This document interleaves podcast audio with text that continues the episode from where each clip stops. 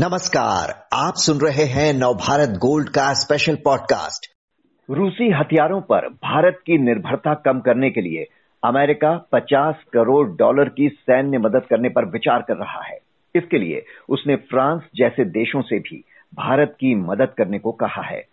Ukraine युद्ध में रूस के खिलाफ न बोलने पर भारत को आँख दिखा चुका अमेरिका। आखिर भारत के साथ रक्षा संबंध क्यों मज़बूत करना चाहता है? यही समझने के लिए बात करते हैं रक्षा और विदेश मामलों के जानकार हर्ष पंत से। हर्ष जी, भारत अमेरिका के घनिष्ठ रक्षा संबंध लंबे समय से रहे हैं, लेकिन अब जो बाइडेन इसे और ज़्यादा मजबूती देना चाहते हैं, इसके लिए अमेरिका 50 करोड़ डॉलर के हथियार भारत को देने की बात कर रहा है। कैसे देखते हैं आप अमेरिका के इस रुख को? वो ऐसा क्यों करना चाह रहा है? देखिए यूक्रेन ये जो क्राइसिस चल रहा है यूक्रेन में उसको लेकर काफ़ी उथल पुथल दुनिया भर में मची हुई है और, और भारत का जो एक स्टैंड रहा है भारत की जो पोजीशन रही है इस, मुद्दे को लेकर वो एक बैलेंस पोजीशन अभी तक रही है कि भारत ने कंडेम किया है जिस तरह से ये इंटरनेशनल लॉ का वायलेशन हुआ है लेकिन भारत ने रूस को एग्रेसर करार नहीं दिया है। तो वो जो बैलेंसिंग रोल है, उसमें भारत की अपनी समस्याएँ हैं कि भारत अभी भी रूस के ऊपर करीब 50 प्रतिशत से ज़्यादा हथियारों की सप्लाई के लिए डिपेंड करता है। तो इस इस मुद्दे को लेकर काफ़ी चर्चा में रहा है भारत पिछले कुछ महीनों और उसको देखते हुए अमेरिका और जो पश्चिमी देश हैं, वो चाहते हैं कि भारत की जो डिपेंडेंस है, वो रूस पर कम हो। और भारत के जो संबंध अमेरिका के साथ और पश्चिमी देशों के साथ राजनीतिक तौर पर डिप्लोमेटिक तौर पर आगे बढ़ रहे हैं वो रक्षा क्षेत्र में भी और आगे बढ़े आपने कहा कि भारत के और अमेरिका के संबंध रक्षा क्षेत्र में मज़बूत हुए हैं और ये शीत युद्ध के बाद की बात है हम्म। और उसमें भी काफ़ी बार ये देखा गया है कि अमेरिका जो टेक्नोलॉजी ट्रांसफ़र का जब मुद्दा आता है तो उसमें क्योंकि वो प्राइवेट सेक्टर के द्वारा होता है अमेरिका में, ज़्यादातर कंपनियाँ प्राइवेट सेक्टर में हैं जो जो डिफेंस में निवेश करती हैं, वो टेक्नोलॉजी ट्रांसफ़र करने में नानुकर करती हैं। तो उसको लेकर भारत थोड़ा सा परेशान रहा है। भारत इसीलिए रूस की तरफ़ ज़्यादा झुकाव भारत का रहा, क्योंकि रूस से वो समस्या टेक्नोलॉजी ट्रांसफ़र की नहीं रही। रूस ने हमेशा टेक्नोलॉजी ट्रांसफ़र करी है भारत को। और ऐसी टेक्नोलॉजी जो पश्चिमी देश पहले भारत को ट्रांसफ़र करने के पक्ष में नहीं रहे थे। तो अब जैसे बदलाव आ रहा है हम्म।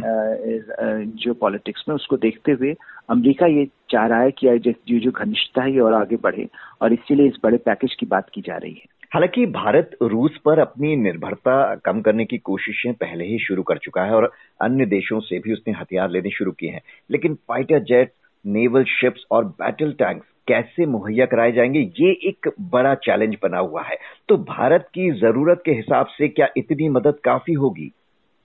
देखिए, भारत की जो इमीडिएट नीड्स हैं, जो इस समय हम हमको ये पता है कि भारत और चीन के कैसे संबंध हैं और चीन के साथ भारत के जो मिलिट्री जो कॉन्फ्लिक्ट है, वो एस्केलेट हुई थी 2020 में। जून 2022 में उसको दो साल हो जाएँगे। हमारी सेनाएँ खड़ी हुई हैं तैयार हैं। दोनों तरफ़ सेना सेनाओं का जमावड़ा है एलएसी में लाइन ऑफ़ एक्चुअल कंट्रोल में भारत भारत और चीन की सीमा पर। तो उसको देखते हुए भारत ये अफोर्ड नहीं कर सकता कि वो आ, किसी भी तरह से आ, रूस को आ, नाराज़ करे। क्योंकि जो हमारी डिपेंडेंस है हमारे जो आ, हमारी जो रिक्वायरमेंट्स है वो रूस पूरी कर रहा है। तो उसको देखते हुए भारत को पहले तो ये और पश्चिमी देशों को पहले ये ये देखना पड़ेगा कि ये शॉर्ट टर्म का जो मुद्दा है जिसमें फाइटर जेट्स की ज़रूरत है या टैंक्स की ज़रूरत है वो किस तरह से भारत की पूरी करे क्योंकि वो इमीडिएट ऑपरेशनल रिक्वायरमेंट है भारत की हम्म। लेकिन जो लॉन्ग टर्म भारत का स्ट्रेटेजिक अप्रोच है डिफेंस प्रोक्योरमेंट को लेकर वो थोड़ा बदल गया है भारत अब ज़्यादातर ये चाह रहा है कि टेक्नोलॉजी ट्रांसफ़र हो और भारत में प्रोडक्शन हो तो मेक इन इंडिया जो भारत का इनिशिएटिव है डिफेंस मैन्युफैक्चरिंग बेस बढ़ाने की बात भारत कर रहा है डोमेस्टिक कॉन्टेक्स्ट में। तो उसको देखते हुए पश्चिमी देशों को, अमेरिका को इस बात को समझना पड़ेगा कि जो फाइटर जेट्स या जो बैटल टैंक्स हैं, वो भारत की शॉर्ट टर्म रिक्वायरमेंट ज़रूर पूरी करेंगे और उसमें भारत खरीद भी रहा है। सबसे बड़ा परचेज जो भारत का पिछले कुछ सालों में रहा, वो रफाइल का रहा, फ्रांस के साथ। लेकिन जो लॉन्ग टर्म रिक्वायरमेंट है वो लॉन्ग टर्म जो भारत का असेसमेंट है वो यही है कि पश्चिमी देशों की जो कंपनियाँ हैं वो भारत में आकर को प्रोड्यूस और को डेवलप करें। और टेक्नोलॉजी ट्रांसफ़र जिस तरह से भारत में हो तो जिससे कि भारत का जो मैन्युफैक्चरिंग बेस है डोमेस्टिक डिफेंस इंडस्ट्री में वो बढ़े। तो उसको देखते हुए ये ये दो रिक्वायरमेंट्स भारत की पश्चिमी देशों को पूरी करनी पड़ेंगी। हम्म। और क्योंकि वहाँ पर प्राइवेट सेक्टर जो है वो वो लीड रोल में रहता है तो उसमें किस तरह से जो सरकारें हैं पश्चिमी देशों की वो पुश हम्म। कर पाए प्राइवेट सेक्टर को कि वो प्राइवेट सेक्टर अपना अप्रोच भारत की तरफ़ बदले ये बड़ी समस्या आगे जो इस इस डिस्कशन में इस इस वार्ता में रहेगी भारत की बात करें तो वो कहाँ तक जा सकता है इस मदद के लिए आ, क्या इसे भारत के दोनों हाथों में लड्डू के समान माना जाए या फिर इसको इस तरह से देखा जाए कि रूस को अगर नाराज़ करता है तो चीन और पाकिस्तान पहले से ही सिरदर्द बने हुए हैं। ऐसे में रूस को नाराज़ करना तो आसान नहीं होगा।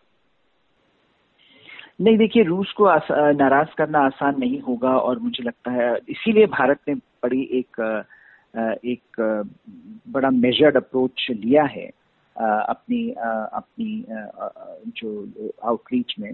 लेकिन ये ये बात भी देखने वाली है कि जिस तरह से रूस की सेना का प्रदर्शन रहा है यूक्रेन कॉन्फ्लिक्ट में, काफ़ी ऐसे मुद्दे उठ के सामने आ रहे हैं कि रूस, क्या भारत की जो ट्वेंटी फ़र्स्ट सेंचुरी की रिक्वायरमेंट्स हैं कटिंग एज टेक्नोलॉजी की रिक्वायरमेंट्स हैं, क्या वो रूस पूरी कर पाएगा?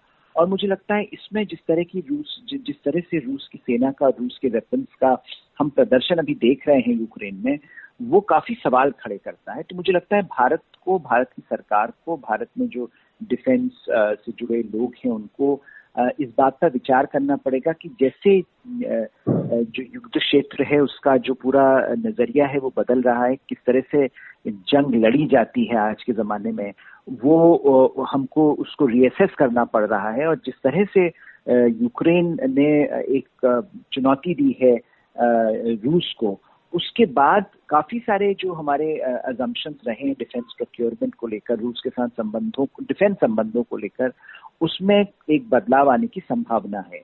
और जो डिफेंस का जो एक प्रोसेस शुरू हुआ था शीत युद्ध के बाद, जहाँ भारत अपनी डिपेंडेंस को कम कर रहा था धीरे धीरे कम कर रहा था रूस के ऊपर हम अस्सी प्रतिशत के ऊपर डिपेंडेंट थे रूस के ऊपर तो उन्नीस सौ नब्बे में।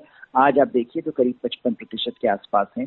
हमने भारत ने और देशों के से चाहे वो अमेरिका हो इसराइल हो फ्रांस हो यूरोप के और देश उनके साथ डिफेंस की इंगेजमेंट करी है तो उसको देखते हुए एक जो बैलेंस हो रहा था उसको और उसमें और ज़्यादा तेज़ी आने की संभावना बढ़ जाती है तो ये हम्म। स्वाभाविक है कि अमेरिका और जो पश्चिमी देश हैं वो इस बात में भारत के को पुश करेंगे कि अगर हमारा जो स्ट्रेटेजिक कन्वर्जेंस है इंडो पैसिफिक में हिंद प्रशांत में चीन को लेकर वो बढ़ रहा है तो उसमें डिफेंस या रक्षा क्षेत्र में और ज़्यादा वो भारत के साथ क्या कर सकते हैं।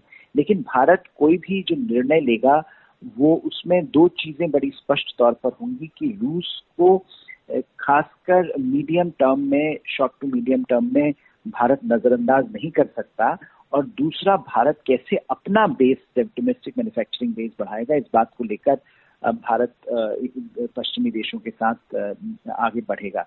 तो उसको अगर आप देखें तो ये एक लॉन्ग टर्म प्रोसेस होगा। इसमें ऐसा नहीं होगा कि कोई एक बड़ी डील साइन हो गई और उससे बहुत परिवर्तन आ जाएगा। इसमें हमको धीरे धीरे ही हम उस मुकाम पर पहुँच पाएँगे जहाँ भारत थोड़ा सा और इंडिपेंडेंट डिसीज़न ले पाएगा रक्षा क्षेत्र में। जी। हर्षपन जी बहुत बहुत शुक्रिया आपका विस्तार से इस जानकारी के लिए।